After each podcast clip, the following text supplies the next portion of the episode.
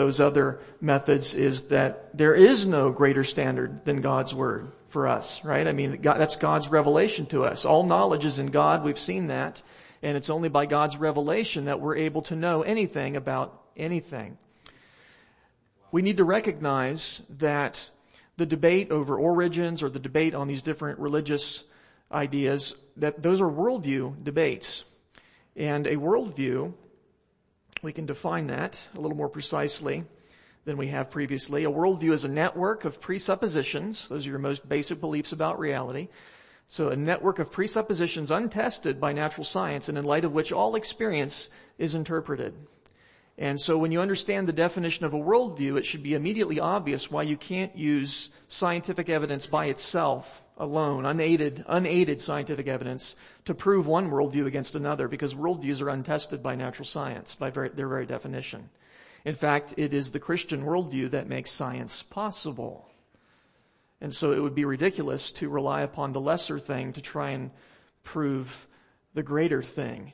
It occurred to me uh, just yesterday. I was thinking about this, and I thought, wouldn't it be funny if a student went and complained? They got the test results back, and they're looking at it, and they look and they go up to their teacher, man, you you did terrible. You only got a C on this. I mean, you failed to anticipate my answer here and here and here. You got the wrong question here. You got the wrong question there. Wouldn't that be absurd? It's the student who's being tested on his knowledge, not the teacher, right? It'd be ridiculous to argue that they, you know, my answers are correct. It's just you got the wrong questions for some of them. I mean, wouldn't that be, wouldn't that be silly? And so it is with people who try and use science, which relies upon God's word, to then judge God's word. Because if God's word were false, then there would be no basis for uniformity in nature upon which all science depends. Or for, or for that matter, the, there would be no reason to trust that our senses are basically reliable. And science depends on that too, because it depends on observation and experimentation, of course. And so I've been showing you that it's the Christian presuppositions, biblical presuppositions that make knowledge possible. And we said that that's, uh, we, we saw hopefully that that's not just something that old Dr. Lisle came up with and threw out there. It's actually a biblical principle that biblical presuppositions make knowledge possible. Secular presuppositions do not. And therefore, secularists must stand on biblical presuppositions in order to know anything about anything. And of course, they're being dreadfully inconsistent when they do that, right? But uh, it's not just my opinion that biblical presuppositions make knowledge possible. The Bible tells us that. It tells us that the fear of the Lord is the beginning of knowledge. You want to start to know anything, it begins with a reverential submission, fear of the Lord, and therefore His presuppositions. But the flip side is fools despise wisdom and instruction. You want to reject biblical presuppositions, the Bible says you're a fool. And it doesn't, it's not just using that in the sense of name calling, it's, it's using that to say your position, your, your resulting thought process will be absurd. It will be ridiculous. It will not lead to knowledge. Because all knowledge is deposited in Christ. The Bible tells us that in Colossians 2, 3. All the treasures, not some, not even most, all the treasures of wisdom and knowledge are deposited in Christ. And then Paul goes on to explain a few verses later. He says, see to it no one takes you captive through philosophy and empty deception according to the tradition of men, according to the elementary principles of the world, rather than according to Christ. And it's interesting the way that's worded in Greek as well. Rather, you know, see to it no one takes you captive. It's actually mugging. See, see to it no one mugs you of these, of what? Well, he's just been talking about the treasures of wisdom and knowledge. You can be robbed of the treasures of wisdom and knowledge. Why? By studying philosophy? Doesn't say that. Some people think this verse means you shouldn't it, philosophy is wicked and it's evil. And that's not what Paul's saying. Because you see, he doesn't just say all philosophy is bad. He says, see to it that you are not mugged or taken captive through all philosophy? No, philosophy and empty deception that is according to the tradition of men. It's worldly philosophy that Paul is warning us against. According to the elementary principles. The Greek word there, stoichion, means the basic building blocks. It is exactly what we would use for the word presuppositions. That's, that's the meaning of that verse.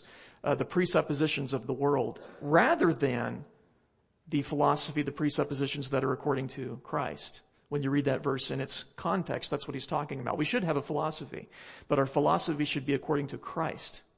We should have the mind of Christ, the Bible tells us. Think like he thinks. Use his presuppositions. If you don't, you will be robbed of the treasures of wisdom and knowledge.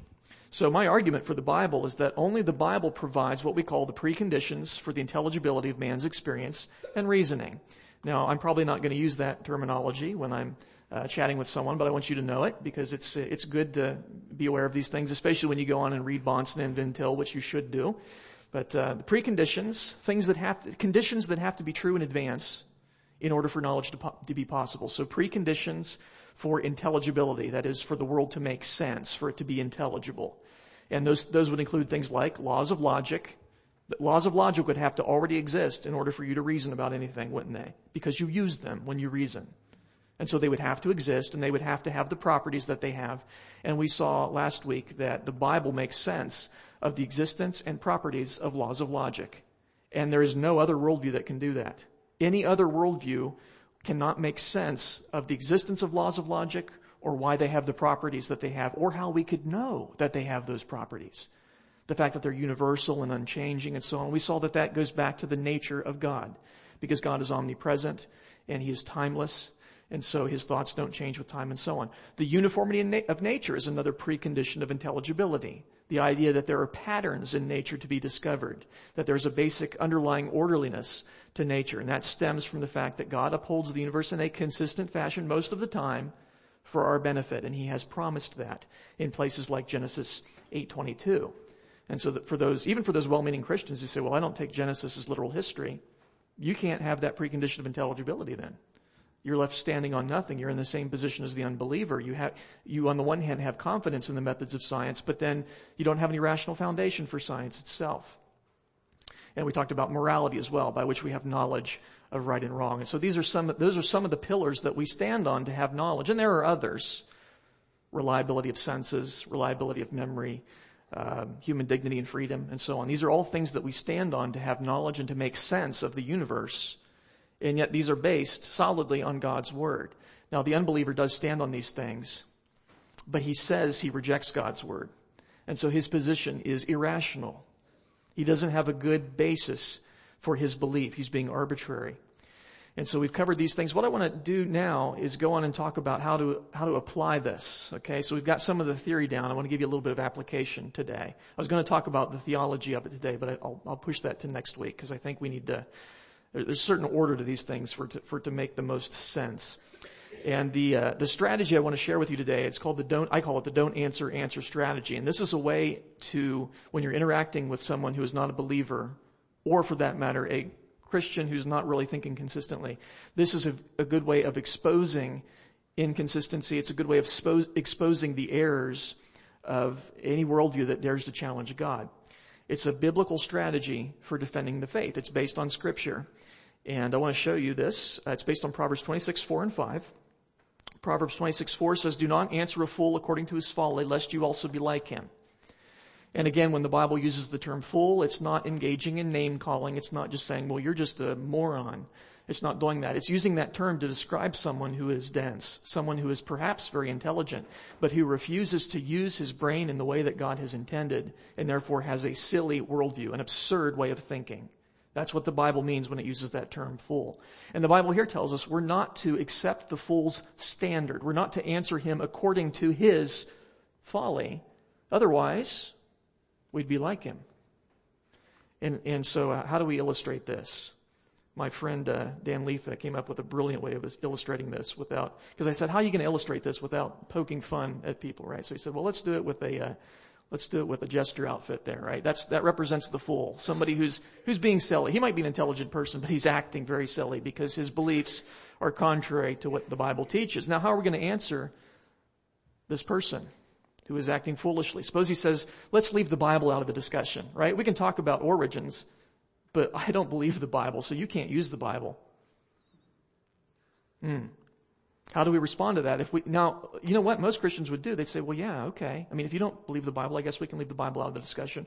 We'll use these other standards to show you biblical creation, in which case we've become the fool as well. We don't want to embrace the standard of the unbeliever or we would be like him. There's a whole movement that tries to defend the faith in this way. And uh, I'm just gonna I'm gonna get hate mail for this, but I'm gonna launch into it anyway because it's what I'm saying is biblical. It is the intelligent design movement. is, uh, and, I, and I like some of the stuff they put out. Don't get me wrong. I like some of the stuff they do. But their strategy is we'll answer the fool according to his folly. We'll go ahead and say, yes, we'll just leave the Bible out of the discussion and we'll show you that evolution can't happen spontaneously or something like that. And of course, even if they were successful, that doesn't, you know, just, just failing to believe in evolution doesn't get you saved, right? We want people to be saved. That's why I bring the whole Bible into it. And I think that's the best way to do it. Uh, but, but again, um, if you, if you say, yes, let's leave the Bible out of the discussion, well, you've just left out the foundational basis for all knowledge. In which case, I, I would say you've become foolish as well, right? If somebody says, I don't believe the Bible, I'm thinking, well, that's your problem, right? I'm not going to be foolish just because you're being foolish. If somebody says, I don't believe in words, would you say, well, I guess I can't use words? No, you say, well, that's foolish. I'm not going to accept that standard. Now the next verse, the very next verse says, answer a fool according to his folly. You say, what's going on there? Is that a contradiction? No, because the sense is different. On the one hand, we shouldn't answer a fool according to his folly in the sense of actually embracing his standard and therefore becoming like him. On the other hand, we should answer the fool according to his folly in the sense of, of hypothetically standing on his worldview for the sake of showing the absurdity so that he can't be wise in his own eyes. Okay, so you do want to, you do want to deal with his worldview and do that internal critique and show that it doesn't stand up to scrutiny. That way he can't be wise in his own eyes and say, well yeah, I really, I really got away with something there, right? So let's say somebody comes to you and says, there are no absolutes. We can talk about these issues, but you can't use any absolutes because there are no absolutes. Now wouldn't that be ridiculous to embrace that standard? That's an absurd standard. And so what am I going to say? Am I going to jump and say, okay, I guess I can't use absolutes? No, I'm going to say, no, I don't, I don't accept your standard that there are no absolutes. But hypothetically, if there were no absolutes, you couldn't say there were no absolutes. You just use an absolute statement. You see how ridiculous that is? You see, I'm temporarily standing on his worldview just for the sake of hypothesis to show that it's self-refuting. And what's he going to say now? Hopefully he realizes now the absurdity of his own position. This is a very powerful strategy, which is why the Lord inscribed it in scripture for us. And by the way, Jesus used this strategy masterfully in his earthly ministry. If you want to see somebody using the strategy right, look at Jesus as, as your example. Maybe we'll do some of that, that next week, but it's powerful. He knew how to use this. Of course, he inspired it in the first place, so that makes sense. Somebody says, I don't believe in words. Prove to me that creation is true without using words, because I don't believe in words. Wouldn't that be strange? Now, what would most people do? Well, yeah, I guess if you don't believe in words, I can't use words. I'll have to use charades or something. I don't know how I'm going to do this. It's going to be tough. No, that's, uh, that would be silly. We want to use the don't answer answer strategy to reveal the absurdity of this standard. So the don't answer part is going to be something like this. You're going to say, I don't accept your belief that words don't exist. Now you may not have to explicitly state it. It might be obvious in what comes next, but you're going to make it clear, I don't embrace your standard. I'm not going to stand here and be quiet just because you don't, you claim you don't believe in words, right? And then you're going to do the answer part. But hypothetically, if words didn't exist, you couldn't argue anyway. The fact that you're able to make your case demonstrates that your case is wrong. You just used words to tell me that you don't believe in words. How, how does that make any sense? Now what's he going to say at this point? After I've done that, what's he going to say? If he says nothing, then my point stands unrefuted. I win. But if he says anything, he proves that words exist because he's got to use words to do it. So he proves my point. I win again. I'm going to win this debate, right? I mean, he might not be persuaded of that, but it's not my job to persuade him. That's up to God as he wills. Uh, my job is to make a defense, and I've just given a good one because I've done it according to the biblical formula. Now, some people, uh, I, I've never heard anybody claim this, that words don't exist, but I have heard people claim that words have no meaning there's a movement called the, the deconstructionists that say every reading is a misreading, right? And you can't ever get to the author's intention. And they write wonderful books on this topic. Which if they're right, I could never understand, right?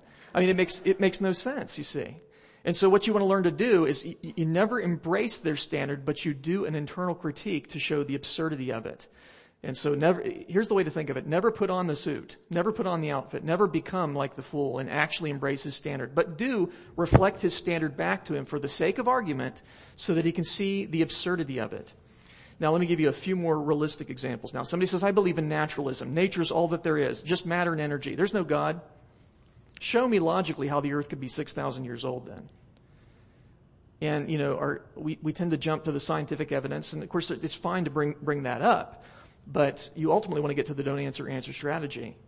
See, I hope you zoomed in on two words. Naturalism, nature's all that there is, everything's matter and energy, and logically, logic. Wait a minute, laws of logic are not matter and energy. Right? They're conceptual. And so if the only thing that exists is matter and energy, you can't have logic. Now I'm going to use the don't answer answer strategy to expose that. I'm going to say, first of all, I don't accept your belief in naturalism, that nature's all that there is. I believe in things that are, that are non-physical, like thoughts, concepts, and for that matter, God is non-physical. But hypothetically, if naturalism were true, it would be impossible to prove anything since there couldn't be any laws of logic. Right? And so your, your, your, your question is self-refuting. It doesn't make any sense. Somebody says all the science is on the side of evolution. Genetic similarities, fossils, and so on are what we would expect. Hmm. Now, it'd be fine again to bring up some specific examples. I'm not against the use of evidence. We'll talk about that a little bit later on. I'm all for that. But we need to do this in the right way and answer according to the don't answer answer strategy. First of all, I don't accept your interpretation of that evidence. I don't accept your claim that all the evidence is on the side of evolution. In fact, in my worldview, evidence, I, I understand that evidence is always interpreted. And uh, frankly, uh, all the evidence makes sense in light of creation, as I understand it. But then the answer part. Hypothetically, if evolution were true, science would be impossible because there'd be no basis for uniformity of nature. You, you want to use the methods of science, but science is a Christian conception. It is. Now that's not to say you have to profess, you have to profess Christianity to do science, but it does mean that Christianity has to be true for science to be possible in order, because God has to uphold the universe in a consistent way, which is what he promises in Genesis 8:22 and, th- and throughout the scripture we know God doesn't lie and he's beyond time and so on. The Bible has to be true for science to make sense.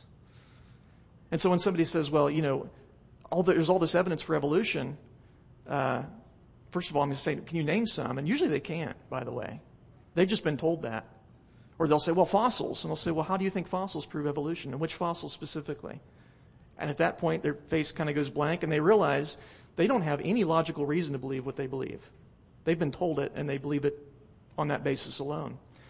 But if somebody asks me, what evidence do you have for creation? What evidence is there for creation? I'm going to say, as a presuppositionalist, all of it.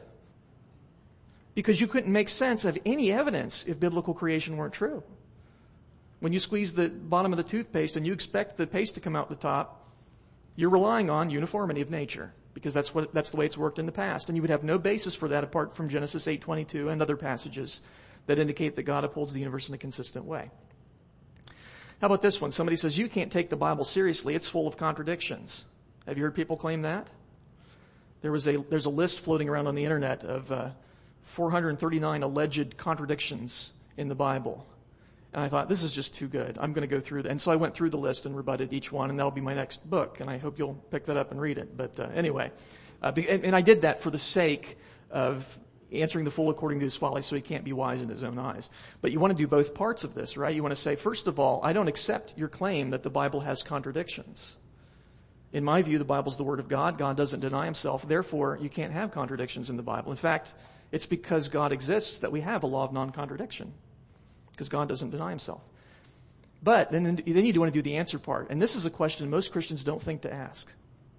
Hypothetically, if the Bible did have contradictions, why in your worldview would that be wrong? There's a question most people don't think to ask because we just take it for granted that contradictions, you can't have two contradictory statements both true. But that's a Christian principle. It's because all truth is in God and God doesn't deny himself that two truths can never contradict. You see? That's a Christian principle. But how does he know that two contradictions can never both be true at the same time? How does he know that apart from scripture?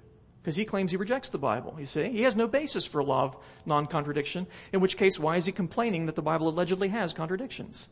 That shouldn't bother him if he were not thinking in a Christian fashion, you see. He might say, well, I've never seen a true contradiction, and I'm going to say, I've never seen Antarctica. Does that mean it doesn't exist? You can't argue that way. He's trying to make a universal claim, but he has no basis for it. Somebody says it's wrong to teach creation. You're lying to children. You teach create, you want to teach creation? You homeschoolers, you want to teach creation to your kids? That's wrong. What's wrong with you? Well, you want to use the don't answer answer strategy. First of all, I don't accept that teaching creation is lying. Creation is true. I'd be happy to show you some of the science and how it confirms that. We can talk about those things. But hypothetically, and here's the answer part, if it were true, if evolution were true, why in your worldview would it be wrong to lie to children? If ch- in your worldview, if evolution is true and children are just chemical accidents, why should it be wrong to lie to them? Right? Well, everybody knows it's wrong to lie to children. Well, yeah, that's because we're made in the image of God, and children are made in the image of God. And God has told us, God wants us to be truthful and so on. I understand that in the Christian worldview, but you claim to deny the Christian worldview.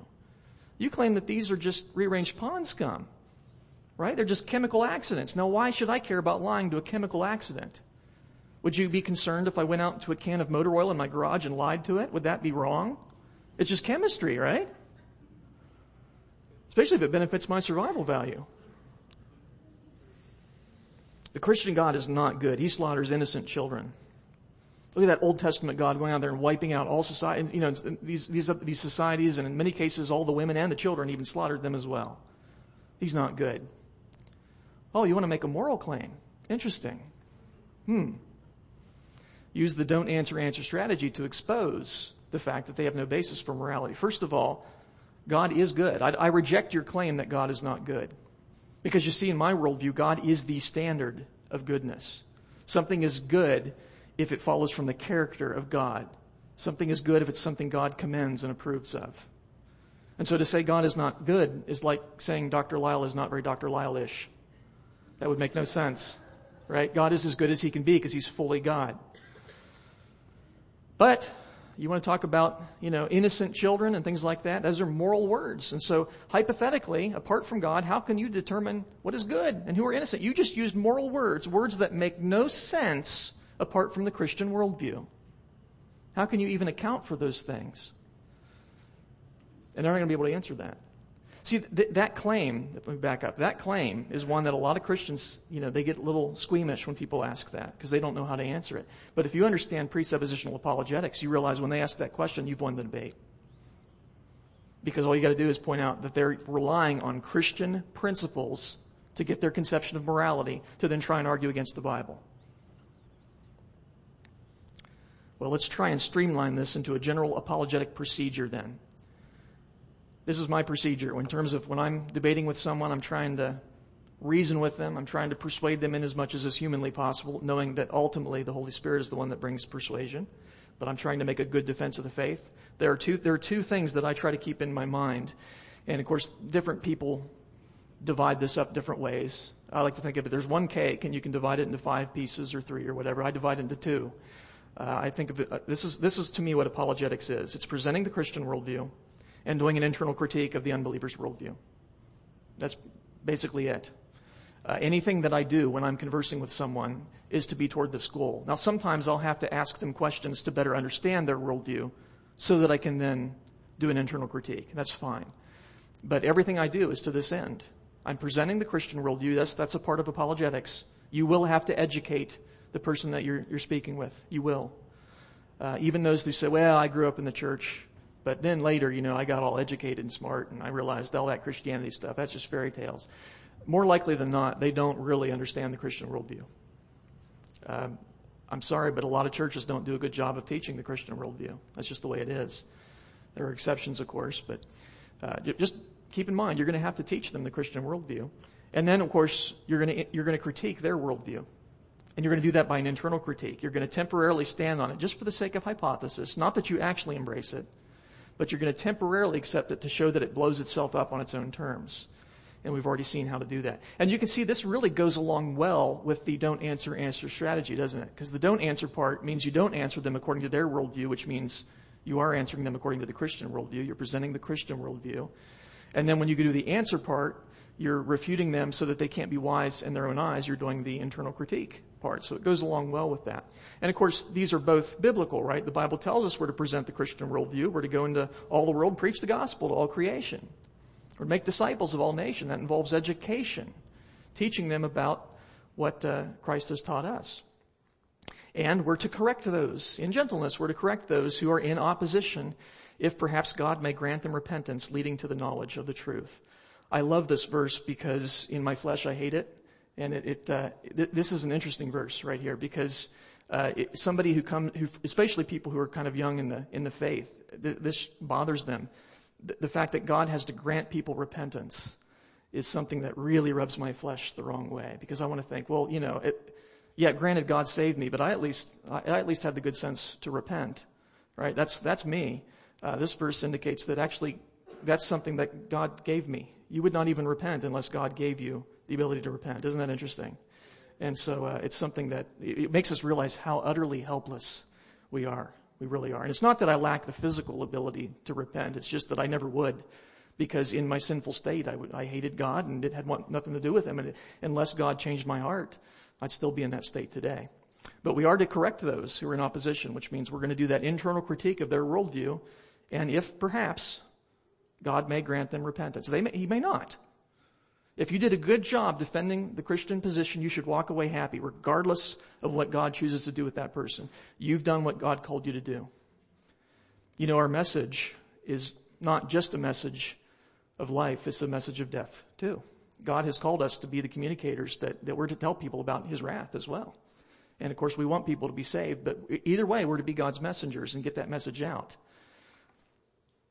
And uh, of course, we're to cast down arguments and every high thing that exalts itself against the knowledge of God, and bringing uh, bringing every thought into captivity to the obedience of Christ. And so, don't let any thoughts escape. Don't let any, you know, the unbeliever is out there. and He's making all these statements that are that are contrary to the Christian worldview. You need to you need to bring those into obedience to Christ. Do that internal critique. Now, I realize you have to be strategic because you don't have an unlimited amount of time. And so, when somebody is spouting all this nonsense, right? I, I, I may not have time to do a point by point rebuttal of everything they say. I'm going to hit the main one and deal with that first. And then, then, but you know, at the same time, I'm not going to let them get away with something. If you see what I'm saying. Because we want to bring every thought captive into obedience in Christ. And by the way, that starts with us. That starts in our own mind. Because, uh, you know, do, do you have runaway thoughts? Do you have thoughts sometimes throughout the day that are not glorifying to God? Because I got to tell you, I haven't totally arrived yet. And it's something that, uh, you know, you look at that verse, every thought is everything I think glorifying to God? Is it an obedience to Christ? And that's something that we really uh, need to strive for. When doing the internal critique, there are three things I look for. So I'm kind of breaking this down now. I call it the AIP test. And the good news is you've already learned one of these. and the one you've already, I've already shared with you is the hard one. It's number three. The other two are pretty easy. Uh, three things to look for when I'm doing that internal critique, right? I'm presenting the Christian worldview. I'm showing how it makes sense. And then I'm doing an internal critique of the unbeliever's worldview, showing that it is arbitrary, meaning it doesn't, you know, he doesn't have a good reason for what he believes. It's inconsistent, meaning on the one hand he believes this, on the other hand he believes the opposite. And he's, he's not, he's not thinking in a consistent fashion. And third, that the unbelieving worldview fails to make sense of the preconditions of intelligibility, things like laws of logic, morality, and uniformity. The, the secular worldview or any non-Christian worldview cannot make sense of those things. Why arbitrary? Why should we not be arbitrary? Well, the very, the very question presupposes that we ought to have a reason for the things that we believe. Isn't that true? You can be, arbitrary just means you don't have a, a, good reason, okay? And when it comes to picking what color shirt you want to wear, you're perfectly free to be arbitrary. But when it comes to beliefs, you should have a good reason for what you believe. Why? Because beliefs have consequences. If you decide, I'm just not going to believe in gravity, that's probably not going to end up well for you, right? That's not going to go well. Beliefs have consequences, so we better make sure that we have a good, a good reason or reasons for the things that we believe. If somebody comes and says, I believe such and such and such and so should you, the natural question I'm going to ask is why? Why do you believe that? Why should I? if he says, well, it's just what I believe, then I'm going to say, well, see ya, alright? I don't, I don't really care to, to believe that because you don't have a good reason for it. People tend to be very arbitrary, especially when it comes to religious issues. That's something where people feel free to be arbitrary. I guess because it's not immediately testable, right? Life after death. Well, here's what I believe happens when you die. Why do you believe that? Oh, I just do. Well, that's irrational.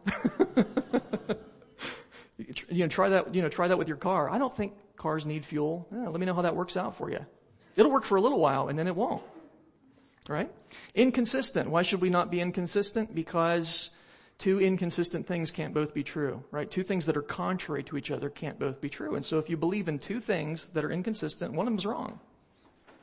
And so that is a symptom of a fallacious worldview, one that's inconsistent with itself. And of course, we've already talked about the preconditions of intelligibility and how only the Christian worldview makes sense of those. And so I'm standing on my Christian worldview. I'm presenting it. And I'm inviting the unbeliever to come and stand on it. Come over here and join us on Christianity. You'll see that Christianity is not arbitrary. I have a very good reason for the things that I believe.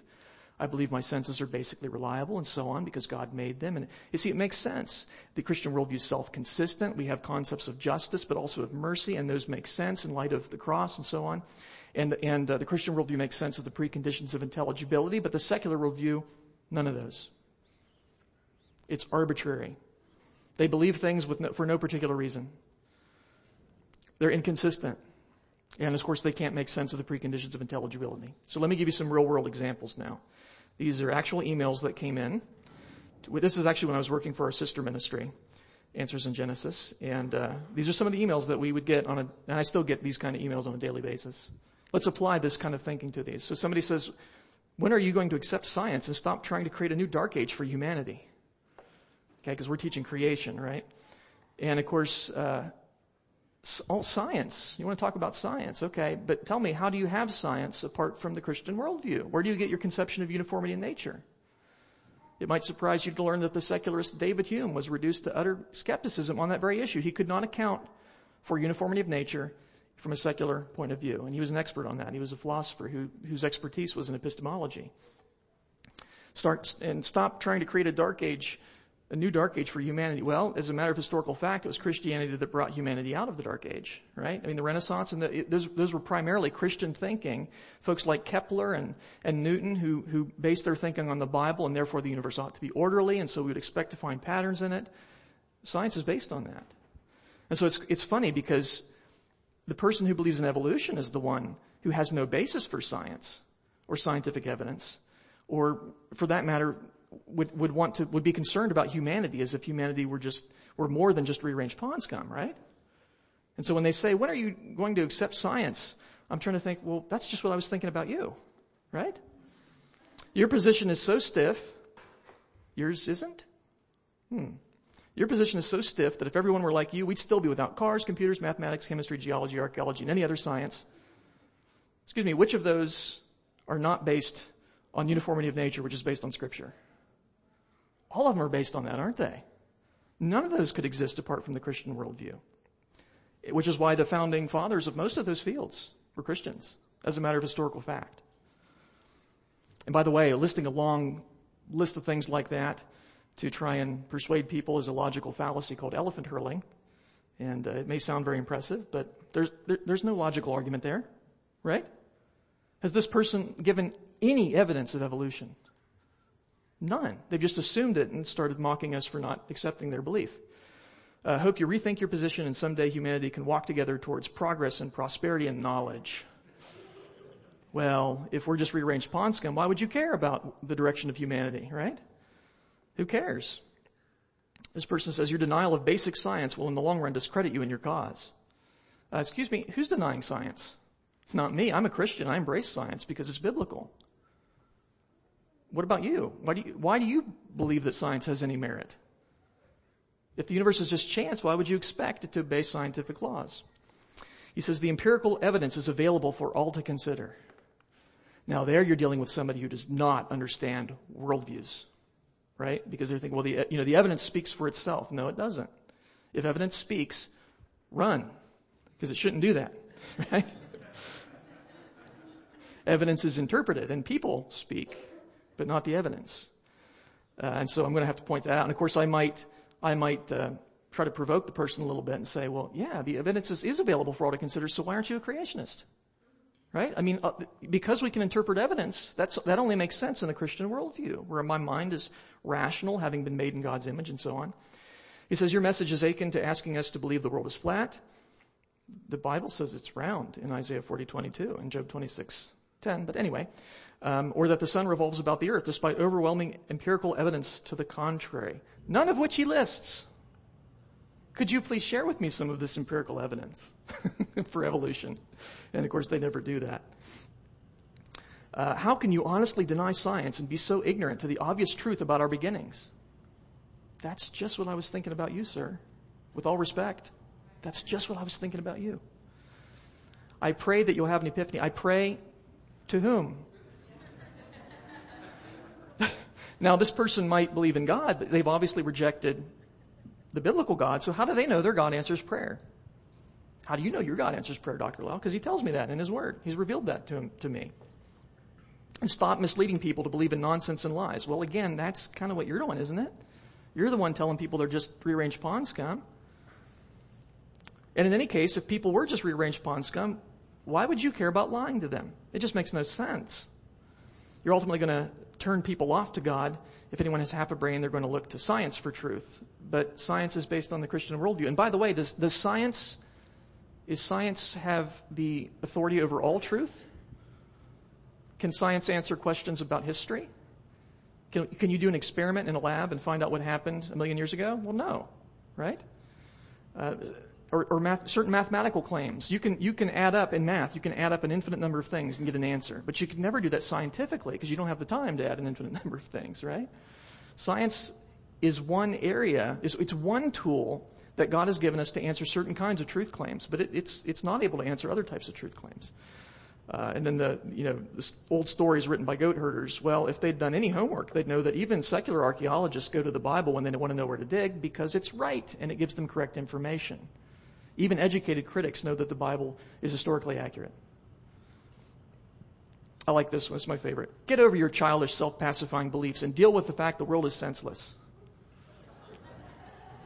If the world is senseless, who cares what I believe, right?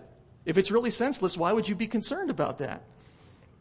If perchance there is a God and a reason behind this madness, they certainly will not be found in a book as flawed and disgusting as the Bible. Well, how do you know that? You just told me the world's senseless, so how do you know anything about anything, right?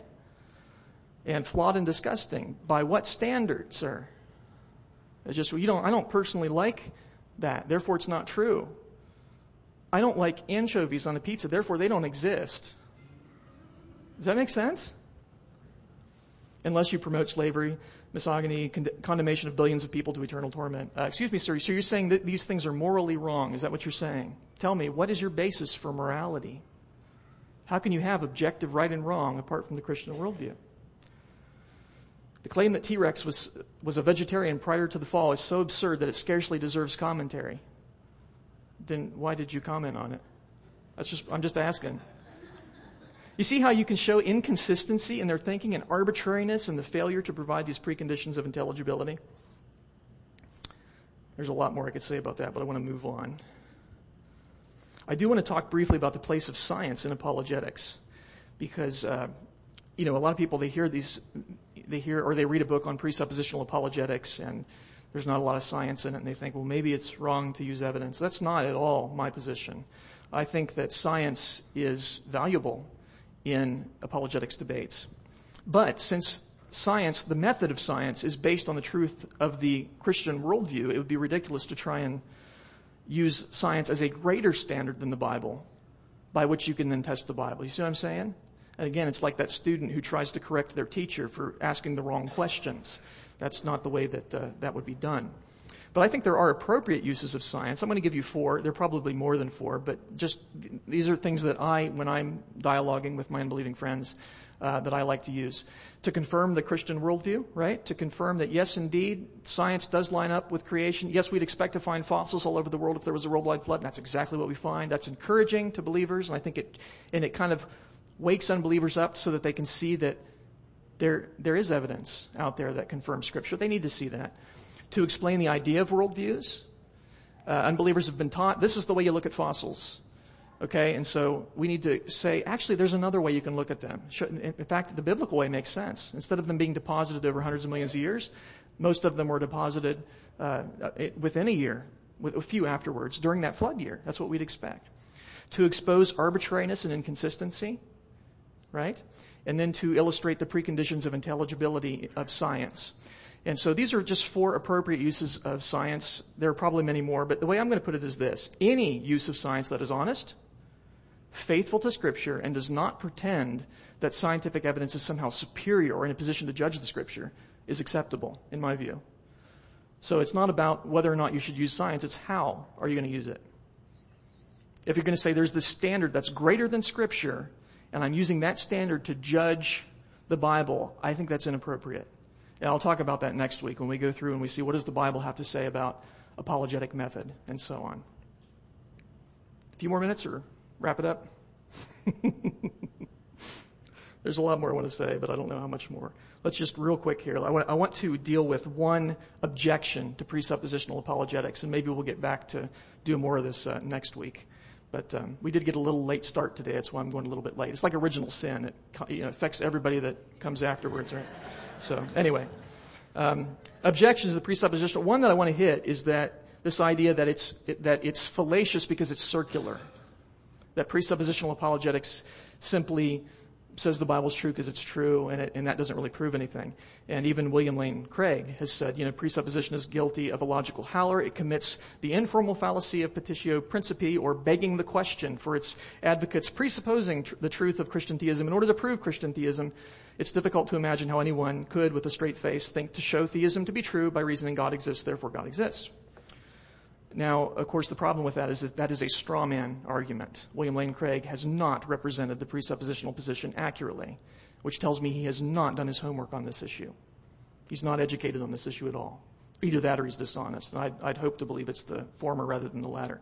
But the, my, my argument has never been God exists, therefore God exists. That would be silly. That would be a vicious circle, and it wouldn't prove anything. My argument's quite different. My argument is that God exists because it's the necessary precondition for anything to be intelligible. Now, is there a degree of circularity to that? There is, but it's not a vicious circle. So here's my, here's my point. Some degree of circular reasoning is unavoidable when dealing with an ultimate standard. And second, it's not a vicious circle. Okay? So let's, let's expand on those. Some degree of circular reasoning is unavoidable. The unbeliever must also reason in a circle. Do you realize that when you're defending your ultimate claim, your ultimate standard, you must reason in a somewhat circular fashion? Because you can't appeal to a greater standard to defend it, you see. The Bible indicates that we must start with God in order to know anything. And so of course we're going to have to start with the Bible and then we're going to come back and see that yes, the Bible makes knowledge possible. It does circle. But the, un- the unbeliever believes that he's capable of determining truth apart from God, but how does he know that? You see, he's already assumed the Bible's wrong. He's just got a different starting point, but he's, he reasons it in the same circular fashion, right? He says, he says the Bible's not the ultimate standard, my mind is. Therefore, the Bible's not true because it says it's the ultimate standard and I know my mind is. But that's a circular argument. How do you know that something is true? P. Let's say P is the claim that Mars has two moons, which it does. How do you know that's true? Well, that follows from another belief, right? Q, because I saw them in my telescope. How do you know you saw them in your telescope? Because my senses are basically reliable. How do you know your senses are basically reliable? Well, because the Bible tells me that. Uh, now how do you know the Bible's true? You see, claims go back like that, don't they? And so uh, ultimately it'll terminate in an ultimate standard. And then I'm going to ask, how do you know your ultimate standard is true? Now if you say, well, it follows from T, then S is not your ultimate standard, is it? T is. And so how do you know that's your, how do you know that's true? Now it, you can't appeal to a greater standard because then it wouldn't be ultimate. You can't go on forever because you can't know an infinite number of things. And so this, this chain of reasoning has to stop at some point because you're finite. So it seems to me that the only way, I mean, you, you, could say, well, maybe T is proved by S, but that wouldn't work because S rests on the truth of T. You see. It's only true if T is, and so that's not going to work. Or you could say, well, I'm just going to assume T, but then you don't really know it, right? That's fideism. It seems to me the only alternative to this is that T must prove itself. It must prove itself. And that involves a degree of circularity, doesn't it? And since the Bible is the ultimate standard, there is no greater by which we, we can prove it. And so it seems to me that circular reasoning is not always fallacious. I'm not just saying the Bible is true because it's true. I'm saying the Bible is true because it makes knowledge possible. And that truth is itself contained in the Bible, Proverbs 1 7 and others. But uh, even God uses circular reasoning, folks. You understand that? Hebrews 6:16 for men swear by one greater than themselves and with them an oath given as confirmation is an end of every dispute. How do you know I'm going to keep my word because I'm I swear by this. I swear by something greater than me. What does God do? Hebrews 6:13 for when God made the promise to Abraham since he could swear by no one greater he swore by himself. God appeals to himself as his own ultimate standard because there is no other.